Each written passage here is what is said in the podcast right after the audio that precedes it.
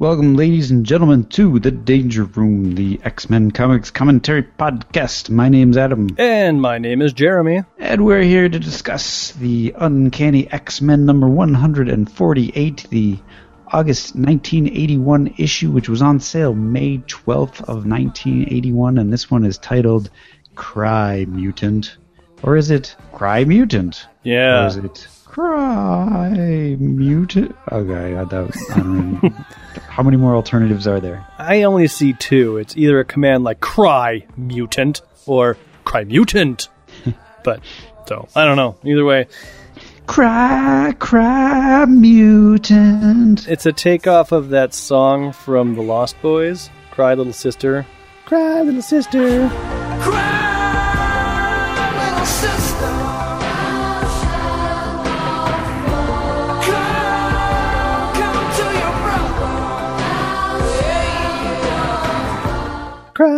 Cry Little Mutant. This cover is chock full of, well, m- messiness. It's a Cockrum cover. It's got a weird shadowy non-penciled figure. Yep. Must have been screwing around with the inks. And there's a lightning bolt going through the shadowy character. Coming from Storm's hands. And above Storm, there's a Spider Woman flying around. And uh, the shadowy figure is holding a unconscious Kitty Pryde. And in the lower right hand corner, there's a cameo bubble that has Dazzler in it. Dazzler! And I it think says, it's strange that the shadow, the purple shadow, goes over the heads of Nightcrawler and Angel in the little Hmm. uh, number numbering. yeah, the little thing. number box. Yeah. Uh, I, I agree. Um, Dazzler and Spider Woman to the rescue when Kitty falls to the shadow of death. That's not really a very good description of what happens therein, but okay. yeah, Cry Mutant is a, a little bit better of a title. This this is a good. I, I like this issue, but uh, not for the cover. and, and we can talk about that at the end of it. But uh, we open up this thing, and it is written by Chris Claremont. It is uh, drawn by Dave Cockrum, inked by Josef Rubinstein. Janice Chiang is lettering. That's a new letterer for us, which is makes sense because I couldn't read this issue at all. you're just you're not supposed to letter a comic book in cursive. I'm sorry. Glynis Wein is the colorist.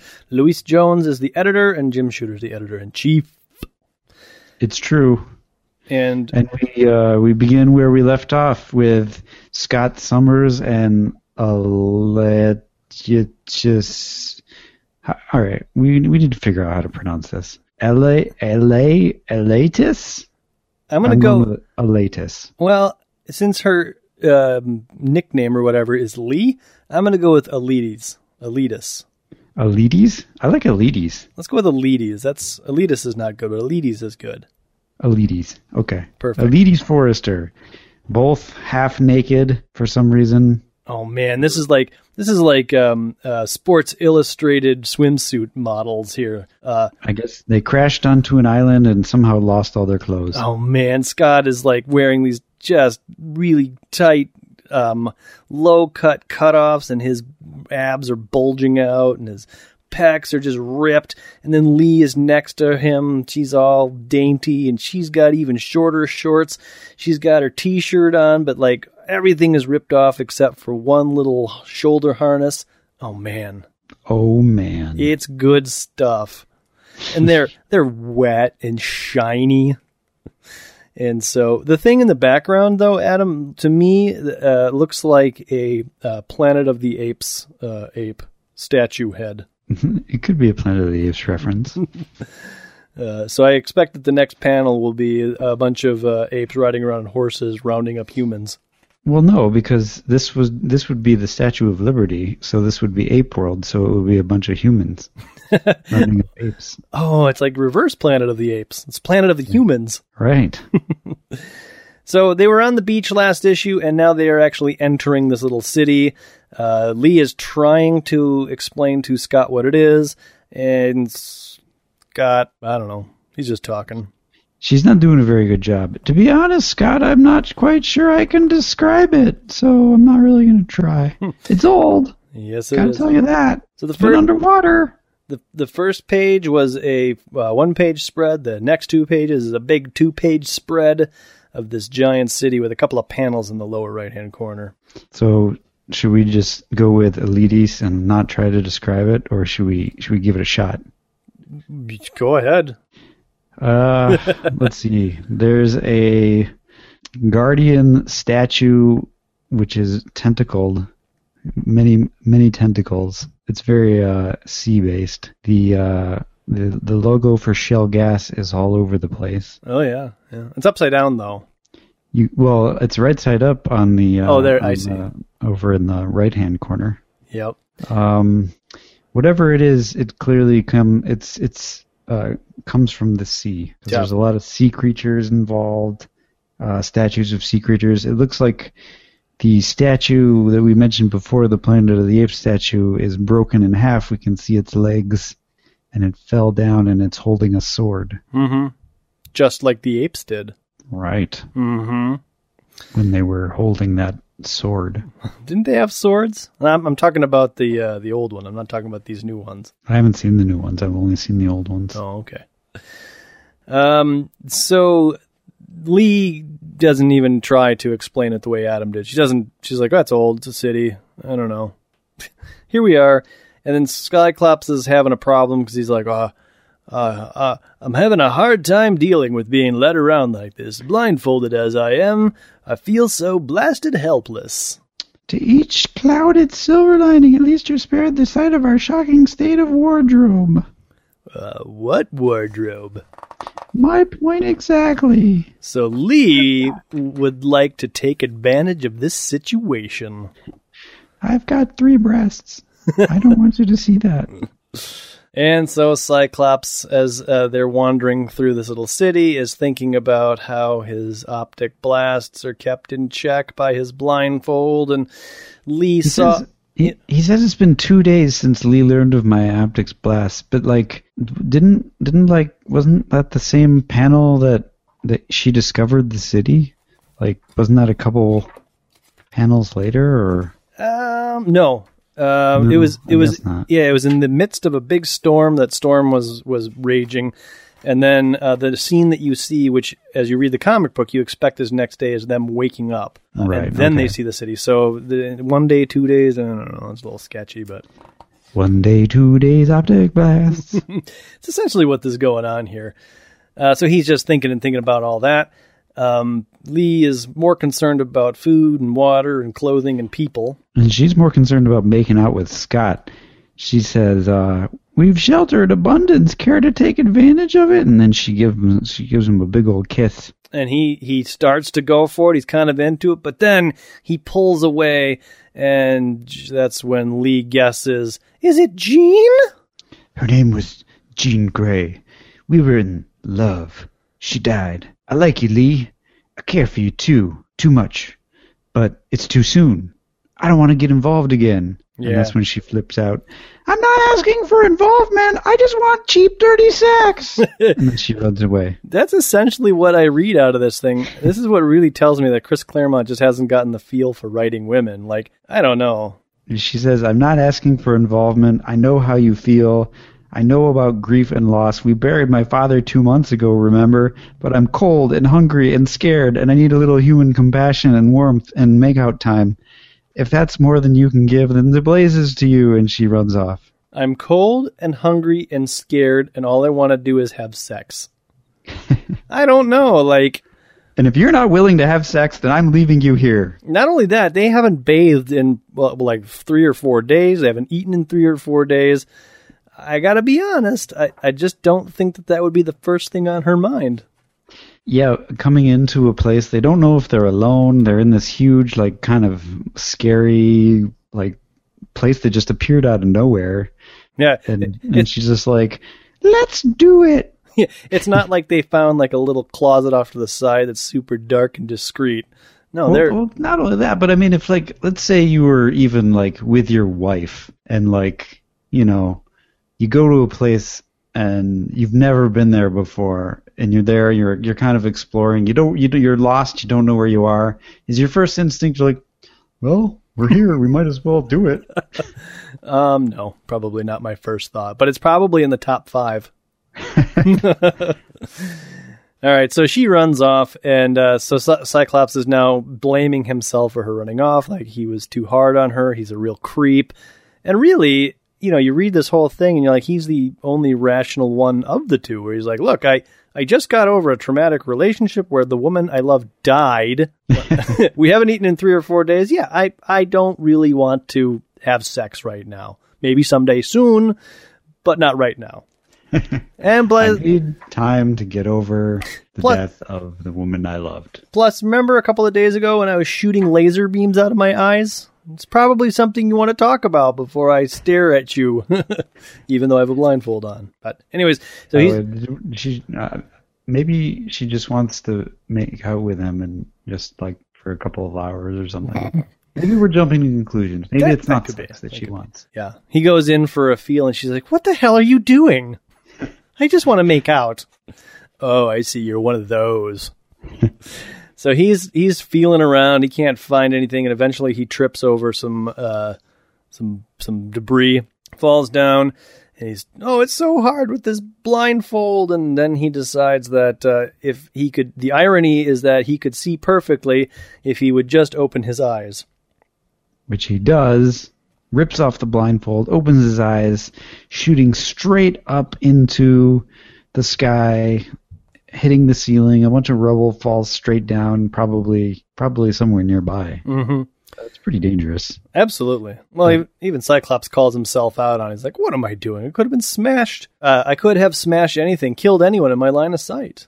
And then he goes on about his ruby quartz glasses containing his beams, yada yada, stuff we've heard before. My eyes, my deadly eyes. Basically, uh, I can never lead a normal life, but will wallowing in self pity change that? Make things better? No. So at least he's Regardless, I'm going to do it forever. yeah, I'll never stop. So he reattaches his blindfold and starts to hear uh, footsteps, and that's when a, I'm convinced here, slightly more naked Lee comes walking in and apologizes. why? Why is she slightly more naked? Well, the the uh, the left side of her, what's left of her shirt, seems to be hanging lower on her breast than it was before. Oh, well, I don't know. But I guess she was running around, so so maybe it kind of wore itself down. Regardless, I Regardless, guess, I guess it's it's random from panel to panel. Yeah. Uh, she apologizes. He apologizes. Um, Scott says that he's afraid of uh, taking another risk and of being hurt.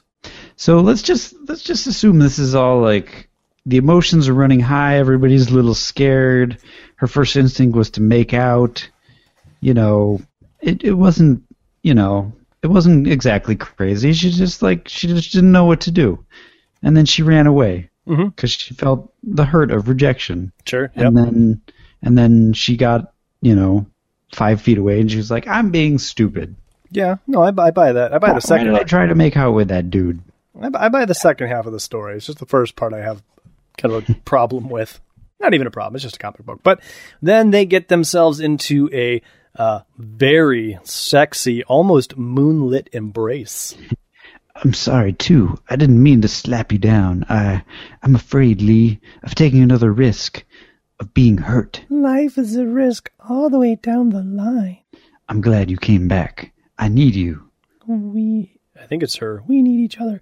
So their pants are now falling down off of their hips. I mean, look at this. This is this is like very close to softcore porn in a Marvel comic book. They're pretty much doing it for Oh, the rest of the issue Oh yeah. I mean, the pants come all the way off at some point and uh, the music starts up. And they're like, I don't care who's watching. Just let yourself be free. Meanwhile, though, back at uh, the Westchester Mansion, we get a uh, wide shot of wolverine on the hunt Nightcrawler is in a tree, and uh, he's thinking to himself that Wolverine's following his trail. Talking a little bit about strategies, how he went into the woods, but then doubled back, teleporting up, so uh, trying to work with the breeze so that the brimstone scent would go um, elsewhere, so that Wolverine wouldn't be able to smell it. And Wolverine stops and he thinks, oops, I may have spoken too soon. And then Wolverine disappears right before his eyes. What? He has got another mutant power we didn't know about? Unglaublich. He disappeared, but where did he go? Nightcrawler bamfs down to the ground like a fool. Well, no, no. He he uh, waits and watches for any sign of his friend, but when, after a long while, nothing stirs, then he teleports down.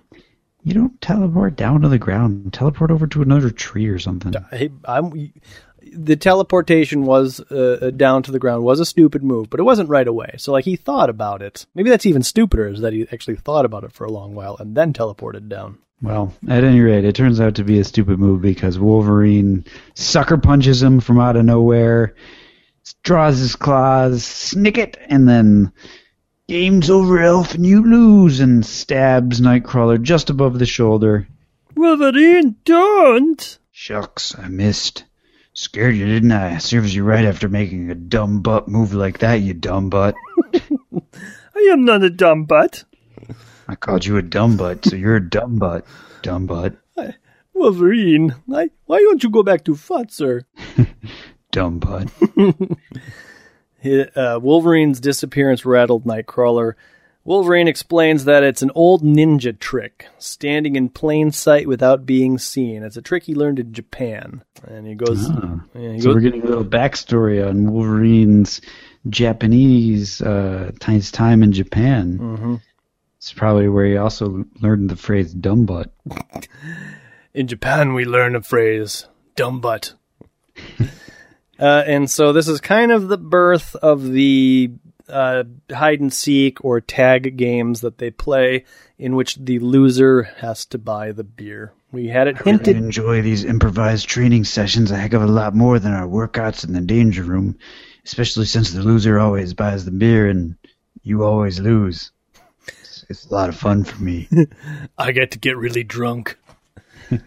except I can't. Oh. So I'm- yeah, so I'm pretty sure that at this, up to this point in our podcast, the only time this beer thing has been referenced has been in classic X Men. So I believe this is the first appearance of that. We also don't know that Wolverine can't really get drunk yet. We do not know that. I'm sorry, spoilers. Damn it, Adam. Well, on the next page, I feel like such a dumb butt. Adam, you today's word is dumb butt. Each time you hear Adam utter the words dumb butt, take a sip. of your rum and coke or your danger your fastball special.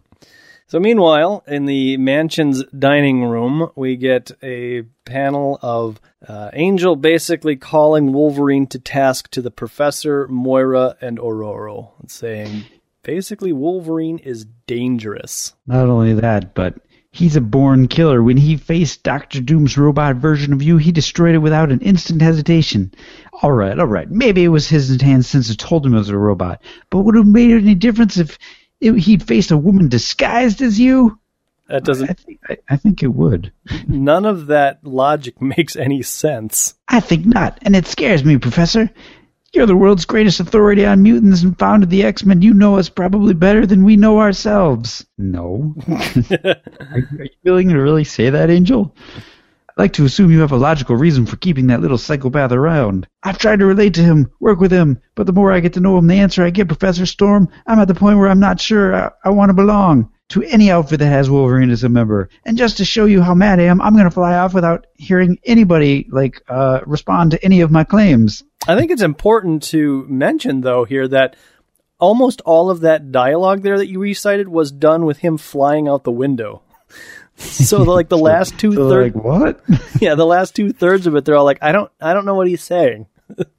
Basically, Angel went off on a tirade and didn't listen to anybody anybody's response, and has just left the X Men because of it. So I'm wondering, like in the Marvel bullpen, if you know Dave Cockrum and Chris Claremont are shooting back and forth ideas, and Dave Cockrum is like, you know who I hate drawing? Angel. Chris Claremont's like, no problem. Here's some dialogue, run with it. And they're like, okay, we can get rid of him in five panels. Boom, done. Because like he's a major character. He's a he's a founding member of the X Men. He's been with us uh, for the last.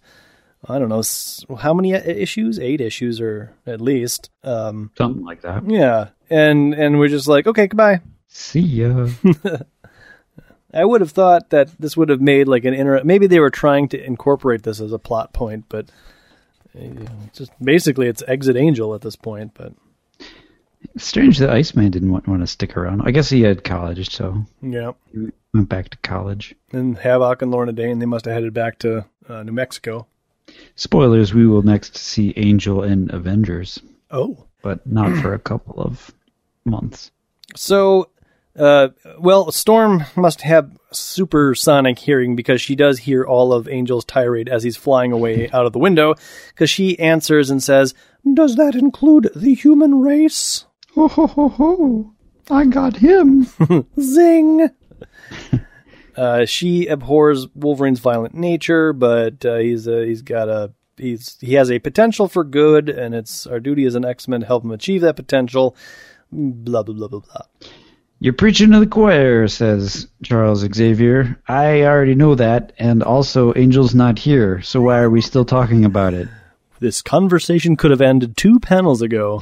Just let it go. Meanwhile, at the X Men's hangar, Banshee is working on the Blackbird again. It's got to do something. Was it broken? I thought Nightcrawler and Wolverine fixed it up a couple issues ago. They did a terrible job. they got it back. They're like, oh my god, I can't believe we were flying in around in this death trap. Does this mean the danger room is fixed now that they're working on the Blackbird? I don't know.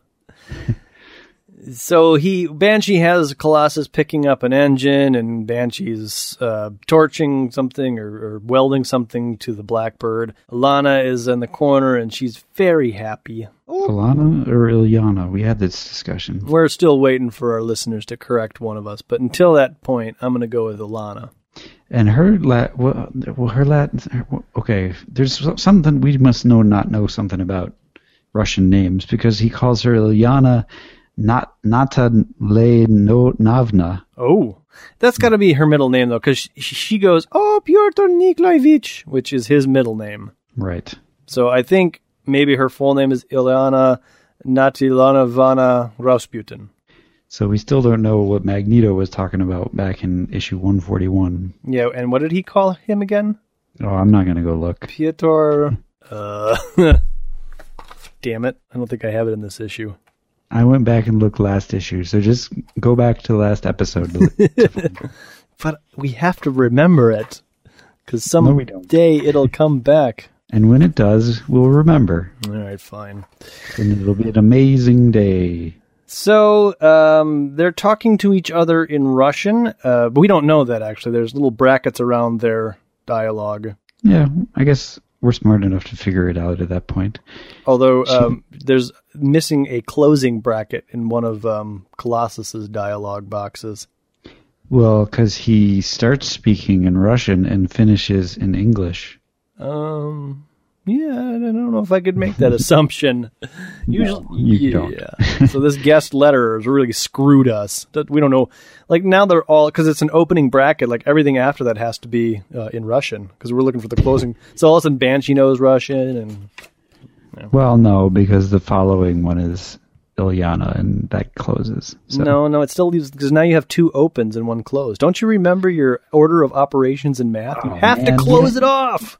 Yeah, but if if the, the last like uncommenting always closes everything off. No, I'm haven't you? thinking I'm thinking of logic like programming based uh, languages. Have you ever programmed something and forgotten the last bracket and then kept typing? All of that stuff that you type on the end of it is still considered the same as the beginning statement. Depends on what language you're in. You have to close it off. Depends on what language you're in, and we're in Russian, where apparently you don't have to close it off. Fine. Will I be able to turn to steel like you when I am grown up? Uh, I do not know, Eliana. Do you want to? I think I would look funny. What's she saying, Peter? Banshee finally chimes in. She wonders if she is a mutant. Professor Xavier contacted our parents to tell them she is safe. Perhaps before she returns to Russia, he should examine her. Banshee notes that Colossus sounds a little sad. Maybe he's a little homesick. But before he can continue on with that line of uh, dialogue, Nightcrawler teleports in uh, without a bamf. Without a Bampa, we do get a uh, Illyana covering her nose, just to remind us that it stinks. That's stinky, Peter Nikolaevich. uh, and he says, uh, Nightcrawler just teleported in to say, Uh, the professor wants to see you in the mansion, Sean. Tell him I'll be along as uh, along directly as soon as I've tidied up. Find Auf Wiedersehen. He Bam. teleports off. This is, and then we. Uh, it turns out that Charles is not in the waiting room, but instead it's one Teresa Rourke Hmm. who hands Banshee a letter. Which Teresa, do you know what this says? Yeah, no, I do, Father. Holy cow! Banshee's a dad. Oh my god, and this is her daughter, his daughter. And then we get a little bit of uh, background. Apparently, Sean Cassidy was married, uh, and then he was deployed. Was he like deployed in the military? Duty summoned him away, and when he returned, Maeve O'Rourke Cassidy was dead.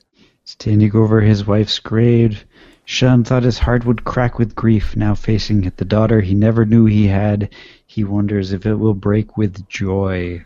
All of the X Men. Uh, well, actually, the professor has been telepathically eavesdropping uh, and giving the rest of the X Men like hand signals, like "everything's good, everybody."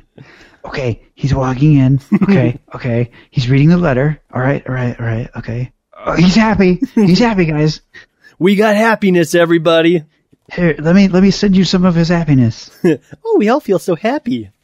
Uh, looks like we have a new X Men who has joined the ranks. Spider Woman is just there for no reason. Well, she's there because she, you know, in Spider Woman 37 and 38, that was Teresa Rourke's first appearance as Siren. I know, but the thing is, like, you read that, and that's good, so you know exactly what's happening. But if you're just kind of an X Men mainstay, like, you have no idea, like, what's. I mean, it kind of tells you there, but you're like, why is Spider Woman here? It would have been nice to have a panel just to like, oh, it does is this, his smile tells the X Men and their guest Spider Woman that the reunion is all they hoped it would be. And then there's an asterisk. She met the X Men and met Tracy in SW 38. Star Wars 38. Cool. who's Tracy? Uh, I don't. I don't know. Teresa. Oh, oh, all right. Just just checking there. No, I'm just saying, like, I get it. Like, it's well annotated so that you could go back and read it. But it would have been nice, like earlier in the issue. Like maybe instead of Angel freaking out, you could have been like, "Oh, Professor Spider Woman's here. Okay, you guys, there's some milk in the fridge. Help yourself to some cookies," and then like move on with the rest of the story. So then when you get to this panel, you're like, "Oh, of course Spider Woman's there." Who is Tracy? Again, I think it's the letterer kind of screwing up. It's like, I can't fit Teresa in this box. I'm just going to write Tracy. Let me just call her Tracy. Uh, but the one Moira woman, McTaggart is a little bit grumpy about the whole thing. Dr. McTaggart. I don't know what Spider Woman's voice would sound like. Would it sound like a spider? Dr. McTaggart, is anything the matter? No, Spider Woman, I'm fine. I'm just stepping out for a breath of air. So out she goes. But Storm follows, and basically they, they have a basically they have a very selfish conversation about how they are jealous of various people in their lives. Um, and they're both Moira can't give Sean a child, and that upsets her, and she's jealous of the fact that he has a child, and now he's he's angry that, or she's angry that her relationship might not be as important. And Storm talks about how he she's jealous about Stevie Hunter, Kitty's dance teacher, because it was a, it was a threat to the special relationship Storm has with Kitty, and and uh, Yeah. they decide that they'll survive no matter what happens. none of these people are thinking about the people that they supposedly care for. They're just selfishly thinking about their own feelings and their own sense of uh, intrusion on their relationships with these other people. If they truly Well- cared about these other people, they'd be like, well, you know, it's that person's life, so we're going to see how the chips might fall. I'll always be there for this person, but if it doesn't work out, then, you know, it's all for the best. It's not like Stevie Hunter is a bad person who wants to steal Kitty away. Not to mention the fact that Sean, like, she didn't even tell Sean she had a, a husband. that's true or a son right so he was even kind of like wow i did not know you were still married but he got over it Yeah. So i don't know like i read this and i know what they're trying to get at but i was like God, there should have been something more because this just seems like a bunch of catty selfishness anyhow uh, in the downtown manhattan a manhole cover is opened and a shady man comes out of the manhole Uh, It's Ragman. it, it does kind of look like Ragman, doesn't it? Like, I didn't Yeah. read Ragman. I only ever saw the covers, but he had that same kind of trademark hat and covered face. Yeah, he wore rags. Uh, and it says, uh, it has been so long since Caliban has seen the sky. And can I tell you something about Caliban? This is not a spoiler. When I was first reading X Factor, that's where I got my introduction to Caliban. But for whatever reason, like I've said before, I was unable to read or look at the letters and what sequence they were in. So I always pronounced his name as Calibian. Makes no sense, right? Because you look at it, it's like, nope, that, that is clearly Caliban. Calibian. Calibian. In fact, it's based on a word in the English language. Calibian. Anyhow, Some fans should create a drink called the Calibian. yeah, it would have to be a rum drink, right? it would have to be white because Caliban is white, right? So it could be like, well, it could just be like milk and rum, I guess. Wow, Calibian could be anything. That's true. That's true. And so he comes out. Uh, he senses some people in a big tower, um, and he's lonely. Uh, and other people will chase him and try to kill him, but the ones that he senses are like him, so he feels like he can find them and be their friends forever. He senses his own kind so near, so strong there in that building, that really, really tall building that I'm going to have to go through to get to the top of. But I know buildings pretty well because I live in the sewers. Yeah, we're gonna have to keep track of this man's powers because I don't know. He uses some that I'm not familiar with. Anyways, Well, maybe, maybe he, you were thinking of Calibian. oh, the, the other mutant from the sewers. That could be. Up in the skyscraper, it is Jessica Drew. It is Stevie Hunter, Ororo, and Kitty, all dressed in their plain clothes. They're at the Infinity Dance Club. Oh, I wouldn't call these their plain clothes. They're dressed up for a night on the town. They're these are their fine, fancy dresses. Fine. I I just meant to say they're not in their X costumes or Spider Woman costumes. I know what you meant, but You I right. wasn't buying it. They are in their dancing duds. They're here at Club Infinity to see their buddy Dazzler. Another cameo. Whoa. And they're just kind of having some chit chat. Kitty's asking Jessica about the private investigator stuff and whether or not she carries a gun and what does she get to investigate. Ororo steps in and says, "Kitten, calm down. You're pushing the, the you're pushing. There is a fine line between youthful exuberance and rudeness." And I just crossed it, huh? It's stupid. If I was uh, Kitty's age, 14, first of all, I'm with a couple of 19 year olds, right? Because Storm is 19. I don't, I don't know how old Jessica Drew is. Stevie Hunter's probably 25, maybe. Meanwhile, I'm, who let me into this club? And second of all, like if I was with a private investigator, I would be asking those exact same questions. And if the private investigator was so uptight that they wouldn't answer those questions, I'd be like, this person's a bitch. So this is this is why Storm is uptight because she's always like uh, admonishing her or or nagging her. Don't ask so many questions. If I were Kitty, I'd look over at Stevie and be like, Stevie, Can I ask her some questions? Well, Stevie agrees with Ororo. She s- she says right here, "You're pretty close to crossing the line, kiddo." I know. So now I'm Kitty. I'm like, what the hell with both of you? I'm gonna go over to that table and ask them a bunch of questions. Can I have a sip of your beer? Well, anyways, at, That's drinking fastball specials. I want a fastball special. so they go. Uh, well, actually, outside of the club, uh, there's a couple of police and a um, woman. I guess I don't know. These must be the bouncers for Club Infinity. And Ragman or Calibian comes out and he thinks to himself, "What is Caliban's voice? You think?" I don't know. I think we're Um, gonna, that one will have to develop over time because his character changes a lot over time. Humans. I, I, I imagine there's a slight lisp. Yeah, yeah, could be sure because he's he's lonely. He's probably hasn't talked to anybody in a long time. This probably speaks very slowly. Could be. Well, they whip out their guns and they're like, "Hold it, Mister! One more step and we'll fire. We're warning you." Why are they so like? What what are they? I mean, it's just a homeless dude. What's the problem? Uh, I, I think they're afraid, like, and this will come up again, but as he walks up to him, his shadow gets huge and towers over them.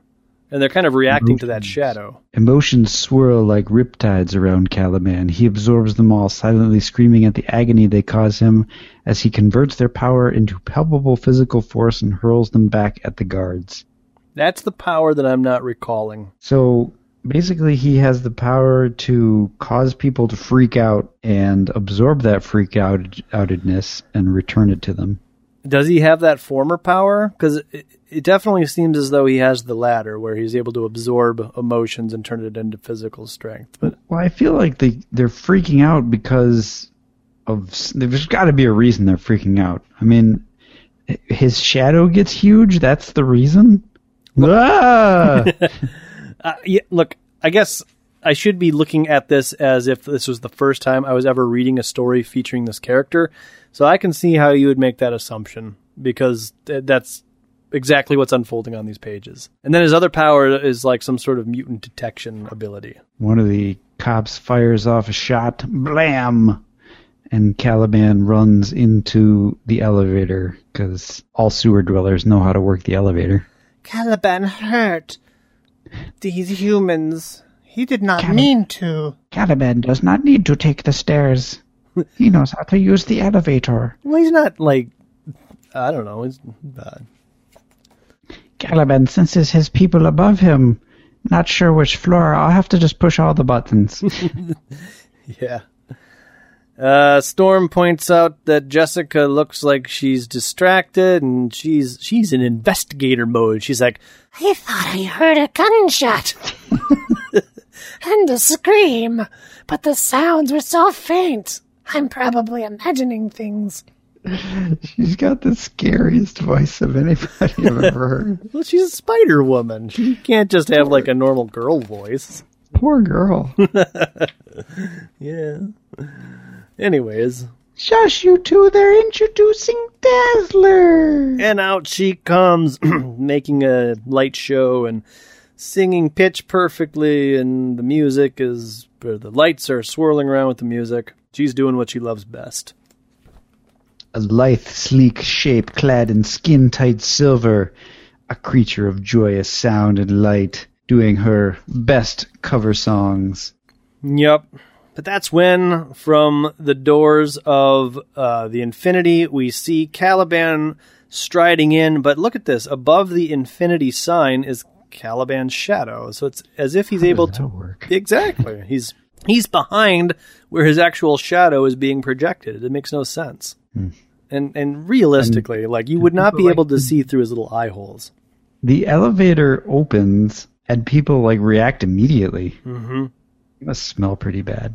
Well, he lives in the sewers. Jessica hears the screaming, uh, and that's when Kitty decides that she will turn into X Man mode and she will go check it out. And she dives through the bottom of the table Apparently, floor. Apparently, she stops on a girder, or no, she under the table. Whoa! I just realized this. Okay, uh, in this next panel where she's halfway through the floor and halfway, uh, you can see somebody's foot there. yep, So she just changed out of her dress into her X outfit under the table. having changed into her X Man costume in a hidden compartment in her purse, she phases through the uh, deserted floor below and dot dot dot. Yes, she got underneath the table, took all of her clothes off, and put on her X Man uniform. So Storm was like, "Kitty, no! Why didn't she go under the table and grab her?" because Kitty can change really fast. yeah, that's a good point. I mean, there's a good five or six minutes of like pulling socks off and you know getting the boots on, and I mean, these are skin tight outfits. They don't just go right on, you know. But anyways, yeah. So she uh, phases uh, accidentally into an elevator shaft, and she starts falling. Gripes, I'm falling. Wait, my mutant abilities just don't just give me the power to phase through solid objects. If I concentrate hard enough, I can literally walk on air. Yup. In case you didn't know that from a couple of issues ago. And now she's thinking to herself, If Ororo could see me now, she'd be so proud. But then we come back to Ororo and she's saying, If I get my hands on that child, I'll wring her neck. How dare she pull a stunt like that? Changing her clothes so fast I couldn't get her from underneath the table. I've got a bad back. I couldn't bend over. Stevie wonders how um, how they're going to Stevie, Stevie wonders. Stevie wonders. Yeah, yeah. She uh, well, well, how else am I going to say that? I just, that's just funny. Stevie thinks to herself, "How are you going to do that, Ororo? It's wall to wall people. You'll never get through that crowd." I'm a mutant, dumb butt. I'll just push them aside. But Dazzler realizes that something's going on over at the X Men's table. Ororo looks upset, so maybe they need a little distraction. So that's when Dazzler starts up a little light show, which gives everybody the cover they need. Well, Storm and uh, Spider Woman to change into their costumes, and well, now they're in their costumes. Ororo generates a pea soup fog to hide them both while they change into costume. And nobody's panicking inside about where did this fog come from?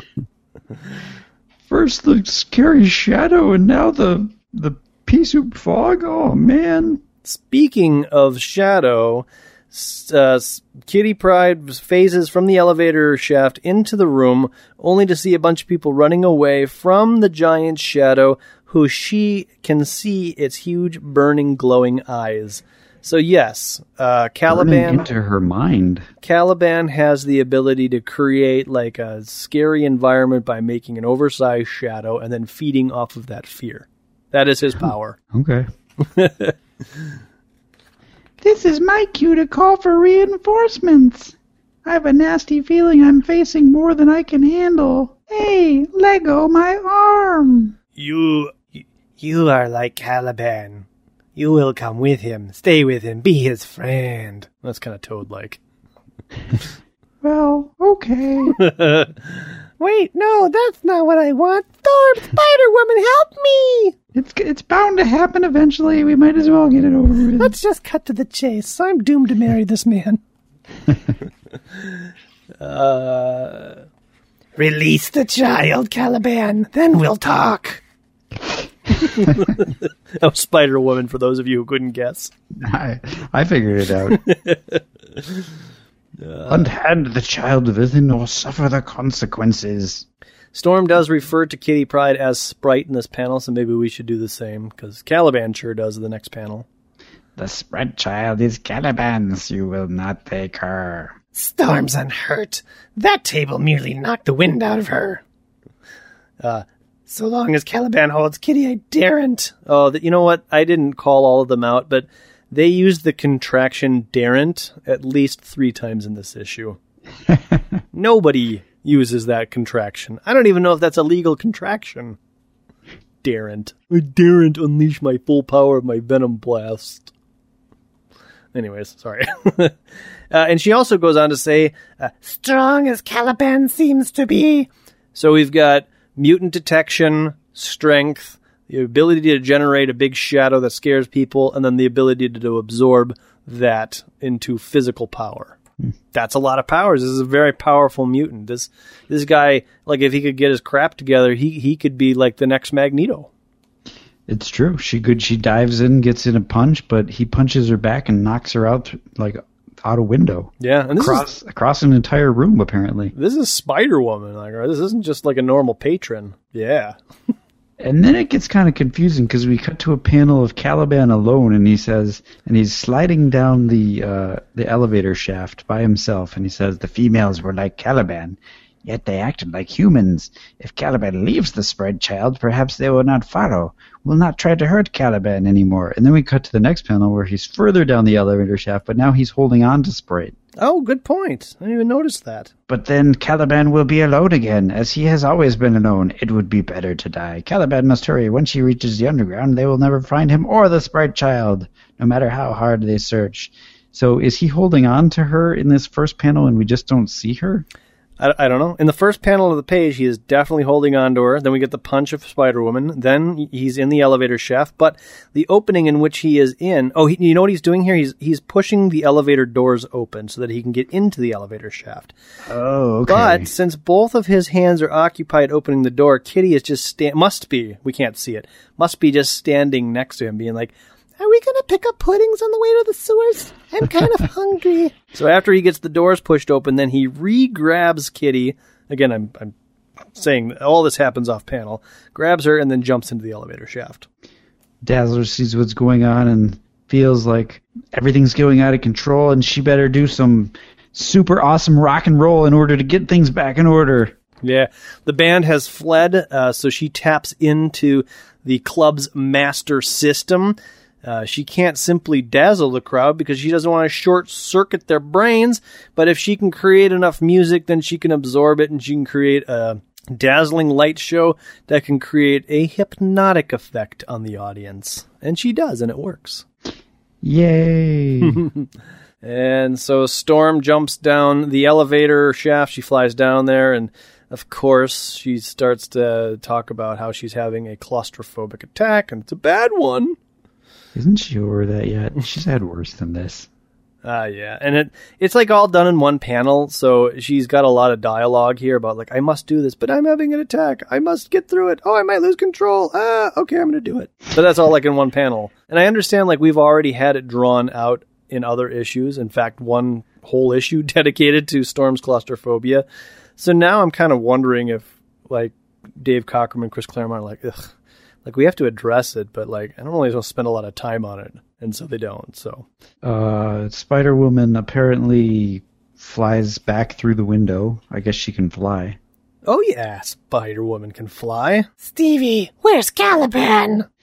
He jumped down the elevator shaft with Kitty. Storm went after him. She says to she thinks to herself, Spider Woman, that she's not needed in the Infinity because Dazzler's got that situation. So she runs down the wall of the building to the main uh, lobby. It's the only unlocked exit. And even if she doesn't beat him down, she'll be able to spot him when he emerges. But she gets there right on time, uh, sees him holding an, I guess, an now unconscious kitty. Yeah. And um, maybe that's why he was able to open the elevator because she got knocked out before. She wasn't just she wasn't just standing around asking about pudding. all right? If you say so. My version's better though. Here's another daren't. If it is Caliban's natural habitat, we daren't let him reach it. Yeah. Storm drops a daren't earlier in the issue, I think. End of the line. End of the line, ugly. It's fun to do, isn't it? No, not at all. Yeah, it does kind of hurt the old voice. Leave Caliban be. He means no harm. He is like you. Why do you hurt him? Uh, Spider Woman wonders, like, Like me? What the devil is he going on about? so she does not realize that he is a mutant who can sense mutants. He tries to. She tries to stun him with a venom blast, and she says, You're stealing a child, Caliban, taking her against her will. You've no right to do that. Nah. Cal- Cal- Caliban is tired of living alone. All he wants is a friend, one to talk to, to care for, to love. Is that so much to ask for? Since birth, Caliban was hated because he was different, because of his hideous appearance. His father named him for a monster. "Is, is Caliban the name of a monster?" I, uh, you should look it up. Like, I, I think it's like a, Yeah, wasn't wasn't uh what was that movie that just got remade recently in 3D? They just did a sequel of it. It had Zeus. Liam Neeson played Zeus. human caterpillar.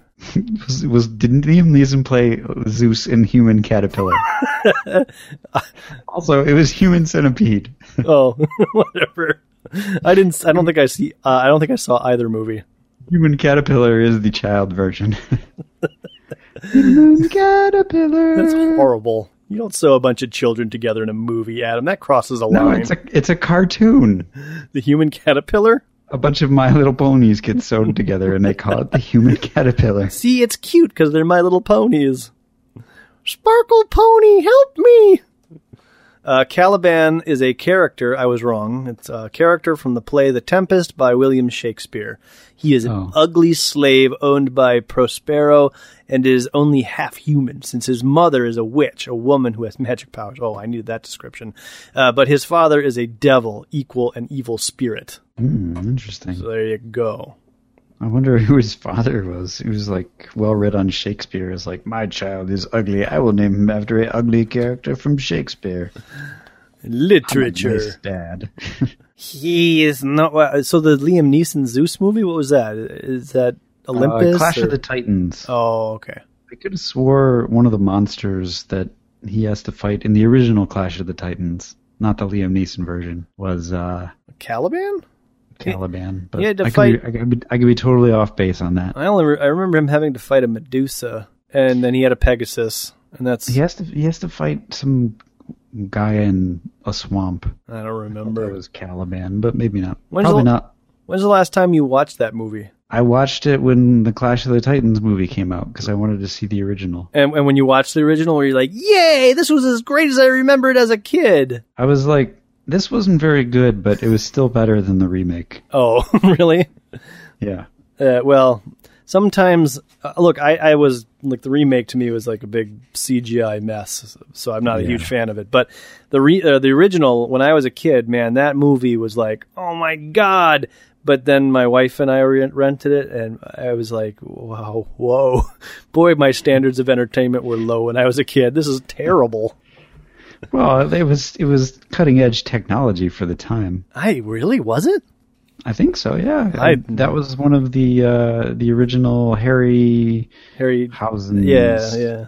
Whatever the guy's name was. Yeah, but I thought his whole deal was like he was just really good at kind of independent, low budget um, stop motion effects. Yeah, maybe. Like I don't think it was super high budget. I think it was like an achievement just in the fact that they pulled off all of those fec- effects for a limited budget. Well, I don't know if it was it was cutting cutting uh, or if it was high budget. I just know that the the effects were revered for their Ambition. well for their for for for being really good for the time. Or, Yeah. or maybe not really good for the time, but just really impressive that they uh, were able to do them. Up, I'm with They you. were they were unique. They were one of a kind. They were they were and then they they're still admired to this day. Yes, I do like the robotic owl. He still amazes me, but that's about He it. had a he had a cameo in the Clash of the Titans remake. I know. Anyhow, uh, Caliban proclaims that he is no monster and that he is a human being, and he is about to stab Spider Woman in the head with a uh, light pole. I uh, ran my car into a light pole a couple weeks ago, Oh, and um, it was a short one, and the city charged me two thousand dollars for it. jeez. Now I know how much a light pole costs. Do you get to keep the old one?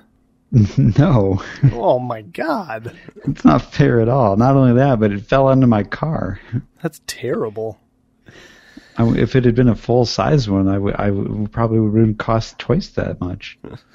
I'm sorry to hear that, Adam. It's okay. Insurance covered the cost for Most of it. well, if you- well, you know, all of it, but on my insurance is going to go up probably, so, So I'll you'll, end up paying it back. you'll pay for it in the long run. Right. So uh, yeah, he rips this light pole clean off the uh, the post. So he's he probably owes more than two thousand dollars in replacement there. Do you think his insurance will cover it? I doubt it. Caliban has Geico. Caliban have huge deductible though. So Storm is the one who says stop, and on the next page she blasts him with a lightning bolt. Well, first she blasts the the light pole with a lightning bolt, Right.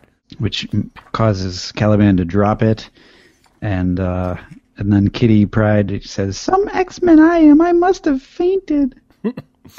No more, please, no more. And so that's when uh, Getting a little bit of a French accent there. no more, please, no more. I give you flowers. and they pull off his hat and his rags, and it's Destro. Where is, Baroness. where is the Baroness? Cobra Commander, you have failed yet again. I should be in charge. I am Destro. I am Destro. Yep, and uh, it is a white faced, wide eyed man. you look after Sprite Storm. I'll handle Caliban. Will, will you kill Caliban? No, dumb butt. that was never our intent. Spider Woman goes on to tell her that, uh, uh, tell him that he's a mutant, and now she's connected the dots because she's an investigator. You were able to detect me because we're the same. I'm a mutant. So to answer your question from when we were doing the Spider Woman episodes, yes, she's a mutant. Hooray! I I don't don't know. even remember if you. I don't. I don't know if you remember asking that at all, but you did. Sounds like a question I would ask. So they were saving that reveal for this issue, I take it? I was. It was probably revealed in Spider Woman issue one, but Oh. I didn't read that one. Got it. Uh, Caliban is like, I don't know what a mutant is. I don't know your words. I just sensed you, and I came out of the sewers. Not sure why it took me so long to sense you guys since you've been running around for like the last 40 years. But here I am. I've been stalking this particular nightclub. That's right. Uh, and so he thought that he, if he found somebody that was the same as him, then he would have a friend. Yes, sorry. Um, And so Storm, being the diplomat, is like, "Hey, man, we're mutants. We're just like you. You can come hang out with us. Like, we, we'll be your friend. Like, why don't you come with us?" But then there are police sirens and Caliban disappears. Just Yeah. like that. Caliban realizes that you are offering him exactly what he wants, but he is scared. Caliban, run! Off she goes. And so they, Spider Woman says, He chose to return to his underground to live once more in darkness, alone. I know this because I am psychic. I detected it. With my spider blast. You daren't deny my abilities. And so they change out of their X uniforms and go back to the Club Infinity, which is exactly what you would do after a scary fight with an ugly man from the sewers. And they talk about him. Yeah. We should have gone after him. I've been an outcast. In some ways, I still am. I wouldn't wish such a fate on anyone. I mean, have you heard my voice? It's amazing you guys accept me. Please, Jessica, do not talk anymore. Your voice is hurting my throat. If Professor Xavier not had oh um, missing word here. If if if Professor Xavier had not found us, we might well become have become like Caliban, haunted, hunted, frightened, alone. But what is done cannot be undone. That's not true. You could go find him. You know, Janice Chiang has really let us down this issue. This must be Typos, your first issue. missing letters, missing characters. Meanwhile, we're uh, back at the uh, aquatic city that came out Well, of wait, the ocean. first we Oh, get Kitty listens in silence, her own thoughts deep and somber. Since Oh, yeah, first yeah. meeting the X Men, she's always felt uncomfortable around Nightcrawler, not because of his personality, but solely because of his p- appearance, and a little bit because of the smell. Mm-hmm. Tonight's encounter with Caliban has shown her the cost of such an attitude. She hopes with Nightcrawler it isn't too late to try to make amends. Yep. So that you're right. That is a pivotal moment that we should not gloss over. Although I kind of wish that rather than seeing a splash of the city with that dialogue, that dialogue, the the the aquatic city, you would get see a close up of Kitty. yeah, like a close up of Kitty just kind of like reveling in her her her uh, bigotry or, or whatever you want to call it. Just kind of like, oh yeah, off into space. something, but not like I've been such a fool. like this is a whole other scene, and we're not just carrying dialogue over. We're starting a whole new thought on a different scene. Like this would never work in a movie. Your audience would be like, "What the hell?" Anyways, maybe the city is symbolic of that uh, that freakishness that Nightcrawler is, or not. So yeah, uh, Lee and uh, Elitis, Elitis, Having so having had sex for the past like eight hours, they're, they're finally resting. Scott's like, "You want to do it again?" Lee's like, "Eh, kind of tired." I'm I'm a little hungry, Scott. Uh, her clothes are are there's even less of her clothes now. Like if They've been romping around. if you look at the top, it looks like the front doesn't even go around her back anymore. like it's just taped to her boob. well, no, and then in the next panel it goes around all the way. Oh, I see. Uh, that's just a trick of the sign. Anyway, so Cyclops is talking about like My optic blast to try to stun some fish. Remember last attempt? You pulverized the poor dears. So they've already done this. yeah, they decided not to talk about the optic blasts. They just decided to use them and just gloss over all of that. So, if he if he like pulverized the fish last time, why is he even bringing this up? I Like, I'm going to try that thing that didn't work again. well, maybe he's very like positive thing. Like I can do it better this time. Oh, they just like get rid of Aliti's uh, little dialogue box and then just cut straight to the ahem. right. Ahem. I uh, I thought uh, I thought my island was uh, deserted. Uh, how pleasant to discover that I was uh, mistaken. that's the that's the that's how you're gonna go with this one. I'm work. It's a work in progress, you know. it was better last time. I oh uh, You've made some changes, and I don't know if they're for the better, Adam. uh, I'm not doing it on purpose. I'm I'm slipping into an Italian here. I'm not trying to. Yeah, an old uh, uh, Jewish deli purveyor is what you need to imagine here. I'm trying. Uh. That's a little bit better. Uh, I thought uh, I thought I thought my island was uh, deserted. Uh, how pleasant to discover that I uh, made a mistake. Uh, you know. it's not Rodney Dangerfield. Well, it's what I'm working with. Cyclops uh, recognizes the voice and thinks to himself, "It can't be." Lee, he thinks to himself, whatever you do, don't mention my name. If he hears that, if he heard me refer to my optic blast, if he even suspects who I truly am, we're both as good as dead. Lee is like, Oh man, are we glad to see you, Mister Man in the red uniform with the red helmet that looks actually a little bit ominous and foreboding. Um, Uh, don't worry about it. I'm a, I'm a Jew. he's like, "It smells like fish in here." And Lee's like, that's gross. What are you, what are you guys been doing? Uh, Cyclops quickly says, "Fishing." Not with optic blasts, though. no one here has optic blasts.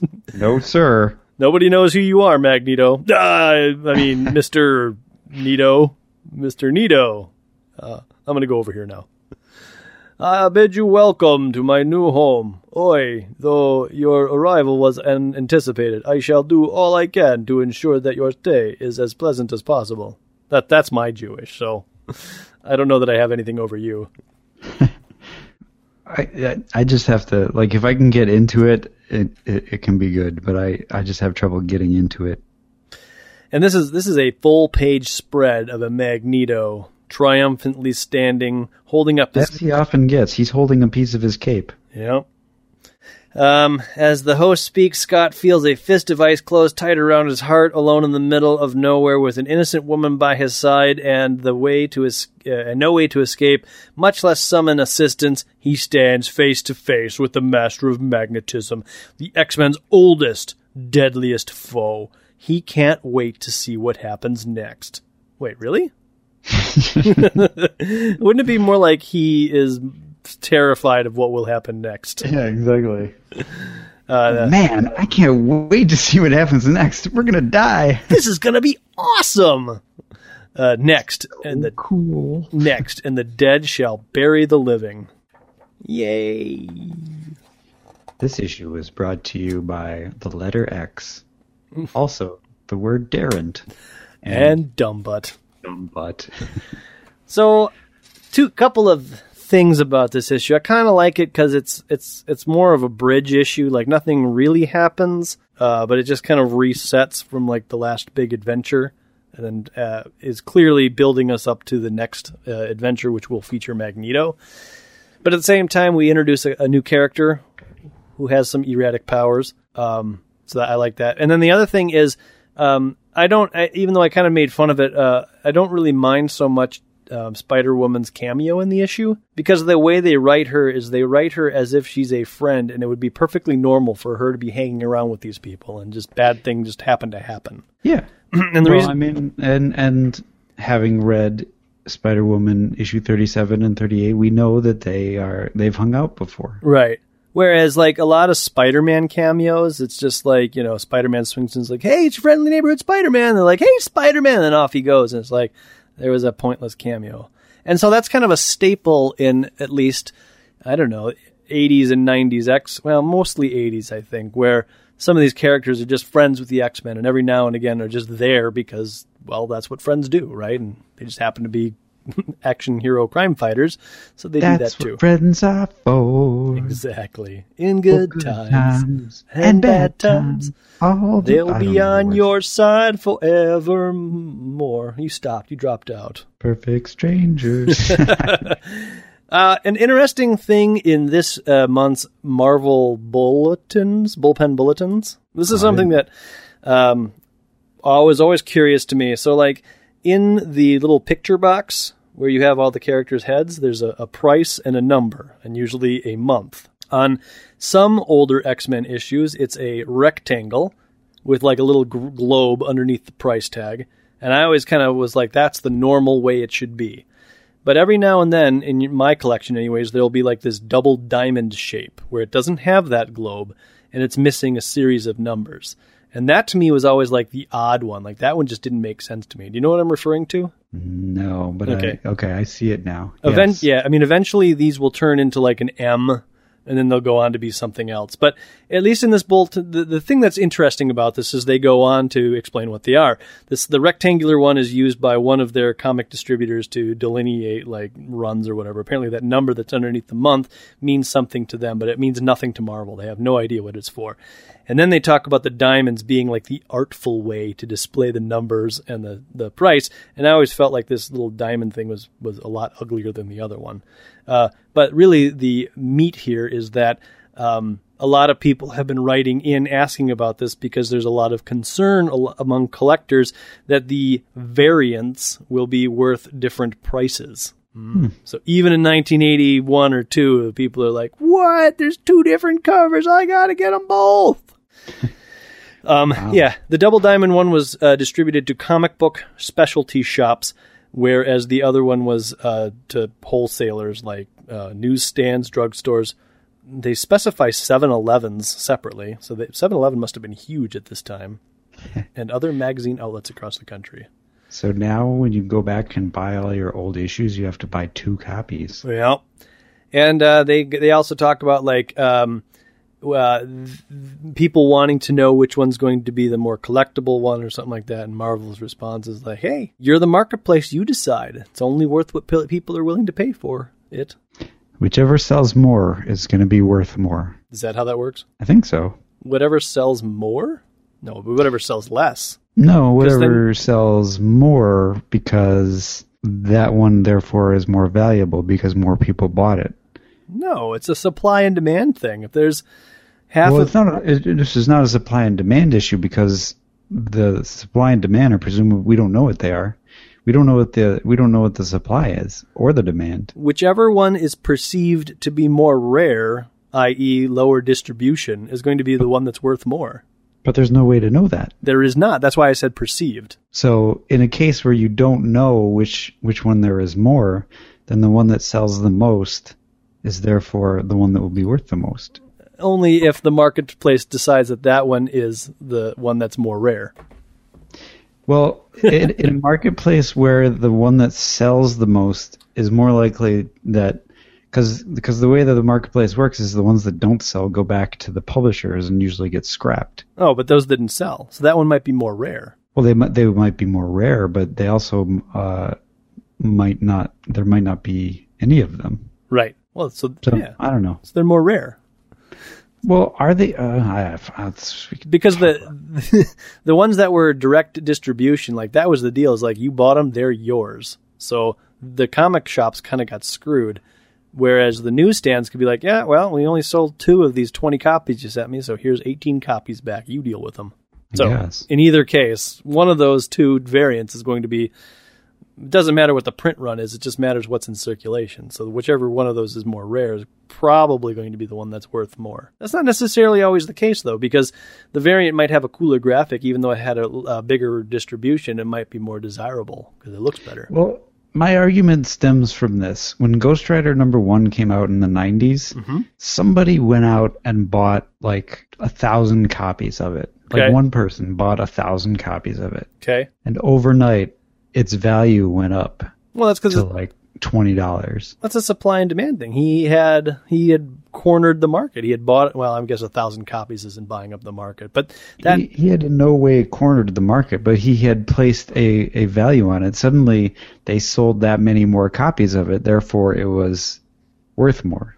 well, but that's Nowadays, Ghost Rider number one is not worth anything. right. But I mean that that thing has happened a lot though with a, with a lot of issues from the 90s where the perceived value immediately after their sales was way high, but today you look back and they're worthless.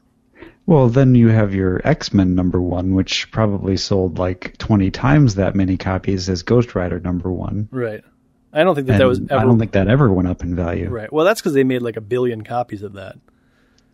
And I own half of them. I'm sure there's a good 25 copies in my collection as well. Five copies of each cover.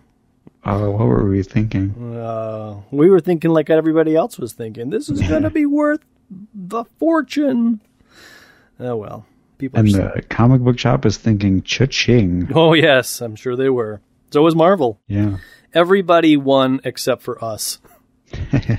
we lost, And the comics industry in the end.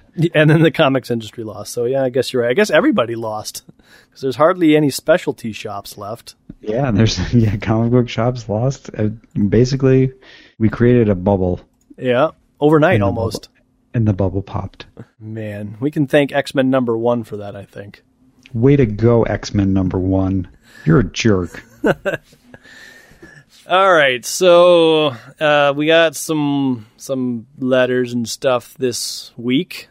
Uh, we got a tweet from Georgie V who says, "At Danger Room Go, you should write the Doom and Magneto Perfect Strangers webcomic. I smell Eisner." Well, I can't draw, And I can't draw. so that idea's out. But you know what I could see, and we're not going to do it because we just we don't have the time. Is I could see like a like a, a weekly like uh, Doom, Magneto, Perfect Strangers. I hesitate to use the word blog, but ongoing written series. You know, Well, hey, uh, if if I can get my Magneto voice down and you can get your Doctor Doom voice down, then maybe we could just do an audio show. You know? Oh. Man, it would be something if we could write it and then it would be like a five minute segment at the end of Danger Room. Like the continuing series of Doctor Doom and Magneto and Perfect Strangers. Hey, Doctor Doom, why don't you vacuum the floor the floor every once in a while? What's going on here? I am Doom. hey, the thing writes itself. so uh, I don't know, Georgie V. That's a it's a great idea. I think it would be I think it would be hilarious. Uh, will Adam also- and I do it? That's a good question. Probably not. To me that's something that you don't wing you don't you don't improvise to me that's something that like you have to write It might be become an oncoming, an ongoing joke. Who knows? sure He also writes that he is in fact listening from Tokyo, and that if we have any language questions, uh, we should ask about them. okay So my first language question is: Do Japanese people really say what they're saying in Japanese and then English? and my question about foreign languages can you please help us out with magneto's middle name and other naming issues not magneto colossus's Well, he's he's in Tokyo. he didn't specify they had to be japanese related Oh, I see. eh, fine Uh, Edward Gibson III writes us on the Facebook. He has some suggestions on how to handle the future expansion of X Bucks in the podcast. He thinks that when New Mutants and X Factor hits, it'd be great to hear them quickly recap the way you've done at the end of the podcast with similar books like Avengers, Marvel Team Ups, and now Dazzlers for additional X Men appearances. Maybe when it's a huge crossover like the Mutant Mutant Massacre or Inferno, that's what you can put two or three issues into one review, the same way you did with the X Men appearances during the reprint years. Thanks again for the podcast. Keep up the great work. Those are definitely uh, possibilities that we are uh, Yeah. considering. those are good ideas um, but uh, but like as I've said before, we'll figure it out like like when we get there, really. right right But uh, yeah, keep sending your suggestions and ideas. And if if one comes along that like it's like gold, we'll be like, that's the ticket. That's the right one. there. And Do we- a podcast every day. for the entirety of uh, Zero Tolerance. to line up with the Zero Tolerance movie. coming Yes. soon. I I don't know what that storyline is about. But I opened up uh, the the omnibus of it, and I was not impressed by the artwork inside. Is was that my copy of the omnibus that you opened up? No, they had a copy of it. There's a used bookstore here in Madison uh, that I kind of went on a little omnibus binge. Well, they only had like four, and I bought three of the four. And I was like, this place is awesome. They've always got omnibuses in stock. Well, turns out they must have had these for a couple of years because since I bought the ones that I bought, there haven't been any that have backfilled them. so, whoops. Because I'm like, yeah, man. As soon as you know, Fall of the Mutants comes in, I'll buy that, and as soon as this other one comes in, I'll buy that. And now there's there's nothing left. I ended up buying Extinction Agenda and Executioner's Song, which I have not read yet. Well, you read it when it came out. No, I didn't. I read. I, I think that was at the end of my buying, so I think I was buying the issues, but I wasn't. I don't think I was actually reading the content You must have been reading the content because you were still in Canton then. for Executioner's Song. Yeah. Uh, Executioner's Song is after Extinction Agenda, and Extinction Agenda is very close to like my X Men comics falling out. Like I Extinction Agenda is when you and I first started collecting together. was it? Yeah, because like we went to the whatever that store was called, and they had all the back issues of. That's when you bought like all of Extinction Agenda for a dollar each, and they were supposed to be worth something. What are they worth today? Ah, who cares? I don't know. Look it up. All right, I'm not going to. Uh, Look it up, dumb butt. all right, okay. I don't. I don't. I, I- I don't remember a single. You're right. Actually, no. You you are you're you're actually correct. The about that. Um, Yeah, the Executioner's song came every like every issue was polybagged with a card, and it was like a 16 part series that stretched through X Men, Uncanny X Men, X Force, and X Factor. And uh, I think we I think we were, we both bought them all, and we were both still reading them at the time. And it was shortly after that that I know that I I gave up. yeah, I mean, I'm sure we bought two copies each, maybe like one for the polybag card and then one to read. But I swear, like, I mean, I I know we bought them all, and I know I have a a lot of them, if not all of them. But I couldn't tell you what happens in that story. I remember like being very disinterested, but still going through the motions. I mean, I was still reading comics. Like I would still buy like whatever the latest Predator four part Dark Horse series was, and I would read those. Uh, Shade the Changing Man. Uh, oh, Deathlok. I like that. But the X Men, I just got kind of tired of. So I bought them, but I just I don't, I don't think I processed the stories. I probably read them, but I don't remember them. So anyhow, but the short of the long is that they don't backfill their omnibuses. So it's been a while since I picked one up, and they do have maximum or zero tolerance, uh, and I just haven't bought it because I'm like, Ugh, that's so far away. it. The podcast and you know I don't know, twenty I picked dollars. it up because we'll get there eventually. Uh, anyways, uh, Joseph uh, Darowski uh, wrote us, and he said that he gave us a little insight on the X Men number 143 and Alien connection, and he actually brought a quote from John Byrne, who said that, uh, I'm going to paraphrase this, I'm not going to read the whole thing, but he wanted to do an homage to Alien. Uh, and he thought that as he was drawing the alien, he thought he was adding a lot of curves and lines and such, that it was like it was identifiable but not instantly recognizable. Uh, but he he says that the only thing was the ending where she uses the blackbird to blast the thing was the same as the movie. Uh, but then he kind of throws Chris Claremont under the bus by saying that when Chris wrote it, he made it even more like the movie, and uh, he thought to himself, "Oh well, wait till the lawsuit comes." And he had fun with the story, had a ball, and it was a great uh, issue to go out with a bang with. I went back and I watched the end of Alien, and uh, so yeah, after she gets into the spacesuit after she has been bikini clad, Yep. she sl- she slowly buckles herself in to the uh, the chair, and then she starts shooting the ventilator shafts to get the alien to come out of her it, its its hiding place. Mhm.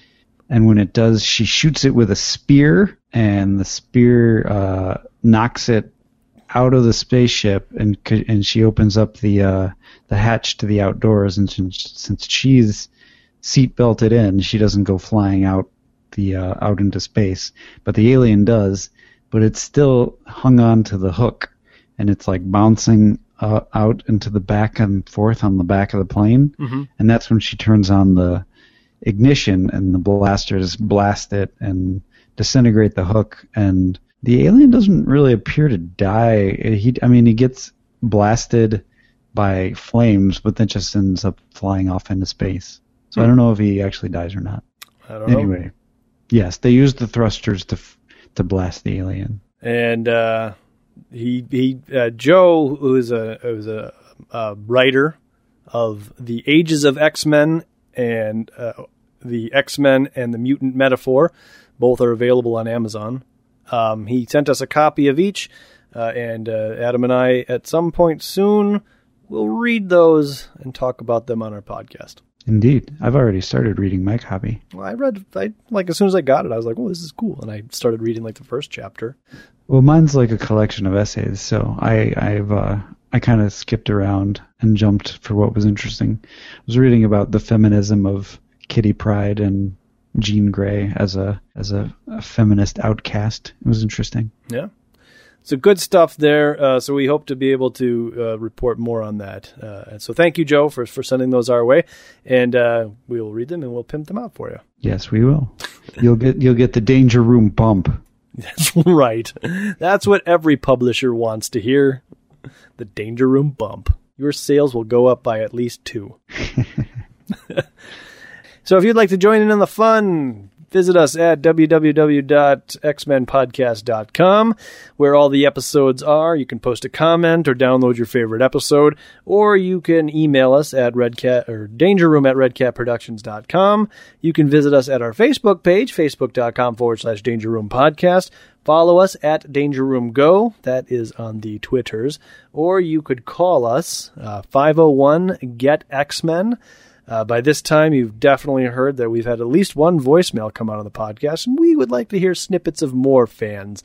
Uh, that would be cool. Um, you can also go out to iTunes, go out to the iTunes store, type in Danger Room, we'll come up right away. Uh, you can give us a five star review, leave some comments, download some episodes, subscribe, what have you, and uh, that'll be fun for everybody.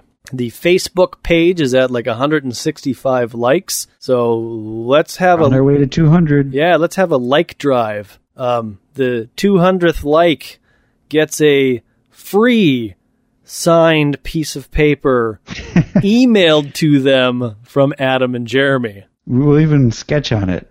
Yes. Hey, that's what we'll do. The 200th like gets Adam and Jeremy's drawing of Doctor Doom and Magneto as perfect strangers. Oh, really? it doesn't have to be good, Adam. It could be a stick figure with Magneto's helmet, and it doesn't matter how good or how bad it is. We'll we'll sketch that up, and since we're in two different cities, like I'll have to sketch up my half, and then like send it to you, and then you sketch up your half. And then I'll send it off to one of my artist friends. No, no, no. It's got to be your, and then you have to sign it. You have to autograph it, Oh, I'll sign it and autograph it. I you know. and then we will email that drawing to the 200th like. And and that person can decide like I want to share this with this wor- with the world and they can post it or they can decide to themselves like no, this is for me. And they don't have to share it with anybody.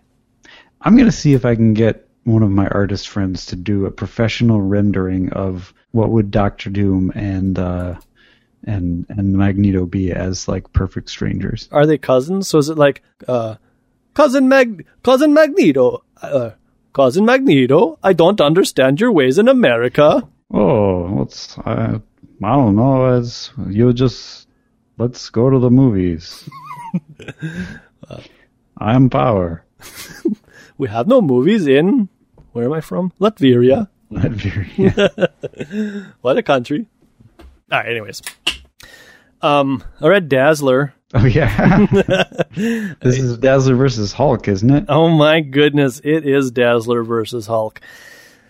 Um, you would think that maybe this issue, since it came out uh, the same time as X Men uh, 148 that we just read, like there might be a little bit of a tie in. There's not. No, I wouldn't expect that at all. Oh, okay. This issue has zero importance or impact on the Marvel Universe as a whole or the X Men's life. But about the Hulk? um, that remains to be seen because this is a two-parter. Oh, okay. Uh, so anyways, Dazzler, she is going to fight the Hulk, uh, but she has gotten together with a new band. And uh, one of the band members is this little fat kid with red hair who every bit of dialogue, whether he's thinking or talking, is like, When are we going to have lunch? Come on, everybody, I'm hungry. Well, maybe I can sneak in some of this sandwich. It's, it's very cliche and bad. Um, Harry Osgood has booked a concert for Dazzler and the newly formed band. Uh, but the catch is, it's a country and western show. Dazzler's like, I don't know country and western. And Harry's like, that's okay. You'll learn it by tomorrow. And she asks if they're going to get paid. And she, he says, uh, you will be rewarded. He doesn't say paid, so we'll see what that means. That's interesting because in the issue we just read, they when they were talking about Dazzler's performance, they said she was mixing country and western and funk and all these Oh. different hybrids of music. So- so, so this must take place before this issue. Uh, sure, that's that works for me. Fat kid still talking about sandwiches and stuff. But anyways, after that, uh, Dazzler heads on down to the subway. She's making her way home, and uh, the Satan's Creeps gang show up. and Satan's Creeps is led by a name man named Ratso. And Ratso would like to pick So Rizzo? Ratso Rizzo, if only. Not just Ratso, but he's pushing over old men trying to take their wallets. And there's a couple kind of standing off panel that are like, we should do something. And the other guy's like, no, we're gonna, just going to get killed. Just mind our own business. But then Dazzler swings in and is like, don't pick on that old man. And he hits Ratso, or she hits Ratso with his with her purse. Boy, I'm having a problem with the sexes here. Ratso's all like, nobody does that to Ratso, baby. Nobody. And then Dazzler's like, I'm in trouble. And here's the problem that I have is she's like, I need to dazzle him, but there's not enough sound around here. So I guess what they're trying to establish is that Dazzler is not like a battery. Like she does not charge up and store sound to then convert into uh, uh, light. It has to be like a real time thing because they spend a long time, like two pages, where she's like, "There's no sound. Oh my god, I'm gonna get cut." Ratso's coming towards her. She's like, "I don't have my skates, so I'm not very mobile." But down the subway, there's a train coming, but it's just not making very much noise. She's like, "Come on, come on, get closer, get closer." Eventually, at one point, the train stops, and she's panicking, and the train starts up again the woman and the man who were standing off to the side earlier, they're like, Arthur, you should do something. They're going to kill that girl. And he's still like, no, no, we just need to protect ourselves. Finally, the train gets close enough and makes a rattle and a roar, so much so that, that uh, Dazzler is able to take that sound and convert it into light, and she blasts the uh, Satan's creeps away and basically saves everybody in the subway. But that's when the Arthur guy and the woman who were talking earlier about protecting themselves is like, she's a freak, she's a mutant, I'll grab her and you get her. And Dazzler is then now like, man, I can't believe how people are so prejudiced. So that's kind of a turning point point in the Dazzler character. She's getting some mutant hysteria treatment there. So she heads back to her apartment and she meets up with the doctor. If you remember the doctor from the last episode, uh, Doctor Doom? uh, no, it's Doctor. I don't remember what it is. Doctor Paul, I guess. Dr. Phil? Dr. Phil, which is really weird because uh, apparently they've never kissed before, but after the hard day that she has had and presumably he has had, they go in for a long smooch. And uh, Dr. Paul is like, I've got the day off. Let's go celebrate. And Dazzler's like, that sounds great. So they race up to her apartment and he's Wait, isn't she at his office? no, like he he went she went home and he was waiting for her at the base of her apartment. Oh, okay. And so, like, you're thinking as you're reading this, like, Dr. Paul is going to be like, let's go out on a date. But he's like, no, let's go up to your apartment. Wow. it's He really fast. and he and he does. And Dazzler's like, "Oh man, this is awesome. We're gonna go to my apartment. This is gonna be great." And then they're about to like start kissing again when Doctor Paul gets paged, and he's like, "Oh, I gotta work, baby, but I'm off this weekend, so we can hang out then." And she's like, "No," she thinks to herself, "I've got a country and western gig." Wah, wah, wah.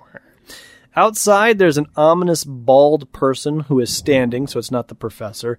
Is it the Hulk? Uh, no, he's bald and he's small, and he's uh he's Is just it kind. Bruce Banner? Was that? Is it Bruce Banner? Uh, no, he's bald, Adam. Well, maybe Bruce Banner shaved his head. I don't believe that it is Bruce Banner. Okay. But this ominous bald man is staring up at Dazzler's window, and there's no real description for it. So they head off, uh, Dazzler and the band, to perform their concert, uh, and it's on uh, a university campus, which leads right into Bruce Banner, who is walking around as Bruce Banner, who's on the very same campus because he has heard that there is the Hall of Science in this university that may have some top secret genetic research that he can use to try to control the Hulk that's inside of him. So he tries to get a job as a janitor, but the woman is like, "Psh, uh, I'll need to see some social security number. And Bruce Banner's like, Well, I've got mine memorized. And she's like, Look, if you were somebody respectable, a scientist or something, then I would let you just tell me what your social security number is. But for you, I need to see it. And he's like, Oh man, I don't have a social security card. But then he starts to feel his pulse racing. He's like, oh my God, I got to get out of here. So right now he's controlling his Hulk rages with the use of some tranquilizer pills. So he's able to calm himself down. He's kind of wandering around the campus, and that's when Dazzler's bodyguard spots him and says, Hey, you want to help be a roadie on Dazzler's show? And he's like, Well, this is perfect. Like, I can just kind of blend in, and this will get me access to the university. So he takes the 10 bucks, and he's a roadie for Dazzler's show. Dazzler enters the scene after the stage is set up and is like, Hey, Bruce. So apparently they've met. Uh, but she she doesn't know that he's Bruce Banner and the Hulk. She just knows him as Bruce the Roadie. She's like, "You can help me, or you can stay backstage and watch the show." And he's like, "Nah." So he walks off Does not care for a show. in a very uh, lonely man walk. He's walking away into a dimly lit um, um, alleyway with a single light shining on him, so you can totally hear the Hulk music as he's walking away. uh, and uh, Dazzler's like, "Wow, I feel bad for that poor guy. He's carrying a lot of baggage." But anyways, she goes out and she performs a country and western show, and she's like, "Are you ready for a rootin' tootin' evening? I know I am." To which I would say all the country and western fans immediately would throw their beer bottles at her. Nobody's rooting and tooting out here, lady. Anyways, uh, she apparently is knocking this country and western show out of the park because the audience is digging it. Bruce Banner, meanwhile, is in a tree and he breaks into a window. He's going to find the stuff in the Hall of Science, but that's when one of the security guards is like, "Hey, look, look at that drifter trying to sneak in here into our science lab. That's that's not cool." So they send a couple security guards out who chase him, and of course he gets chased away, and his heart starts to race. And as he's going for one of his Hulk tranquilizers, another guard comes in, knocking the pills out of his hand. He drops him, he falls to the ground, and guess what happens, Adam? He turns into the Hulk. He turns into She Hulk. no, he turns into the Hulk, and he's like Hulk smash. Just want people to leave alone, and he throws people around. He just does normal Hulk stuff. Meanwhile, Dazzler's on stage. She's singing a show. She's dazzling because that's what she does. Everybody in the audience thinks it's part of the light show. And that's when Hulk is like, There's music. That's how I get out of here. So he comes out on stage and he's wrecking up equipment.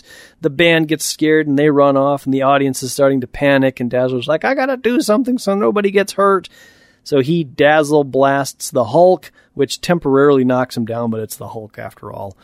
Uh, Hulk chases after Dazzler with a part of uh, a wall that he has ripped down, but Dazzler uses a power that I've never seen her use. She's like, I've only practiced this a couple times.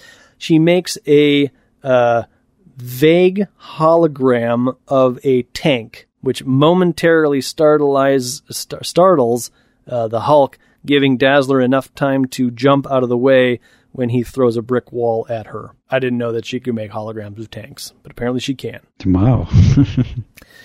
Hulk is mad because now he's figured out like, oh, the shiny lady's trying to trick me. I'm gonna go get her, and he's did, uh, did he say Hulk smash yet? yeah, he has not said Hulk smash yet. And actually, I don't think he says Hulk smash this entire issue.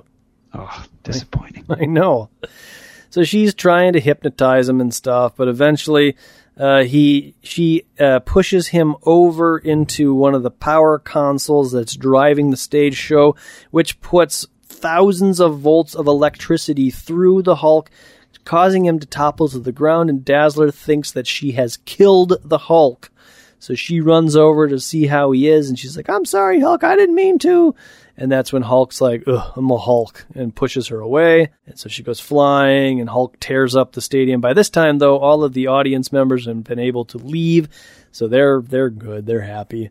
Uh, and then Dazzler's kind of like, man, just- I was just like a momentary distraction for this guy. Like I'm, I'm insignificant into the power of the Hulk. And so she's trying to figure out, like, well, maybe I should just let it be. Or I guess since the Hulk is going to go onto campus, there's a possibility that a lot of students could get hurt. So she decides to tear after the Hulk and take care of him, or at least stop him from hurting anybody. And that same ominous bald headed man who is looking through her window is now watching her leave the destroyed auditorium for some reason. And that's the end of the issue. Does Hulk ever say Hulk no like disco? No, he doesn't say that either. What a letdown. This is also the first issue that contains a letters section in which every single letter is like, Dazzler is awesome! So I'm thinking they cherry picked a lot of letters. so there you go. That's Dazzler number six. All right. Adam, what did you read this week? I read Avengers number 210, but I'm going to save it for next episode because uh, it takes place after annual Avengers annual number 10. Wait. So Does that mean we're not going to cover an X Men issue next year week? I don't want to spoil anything, so uh, I don't know. I can neither confirm nor deny that. So stay tuned next week for what will most assuredly be a double-sized issue episode. It'll, it, there there will definitely be a comic book involved. Maybe two. Maybe maybe two and a half. So until next time, everybody, the danger room is closed. Sometimes the world looks perfect, nothing to rearrange. Sometimes you just get a feeling like you need some kind of change. No matter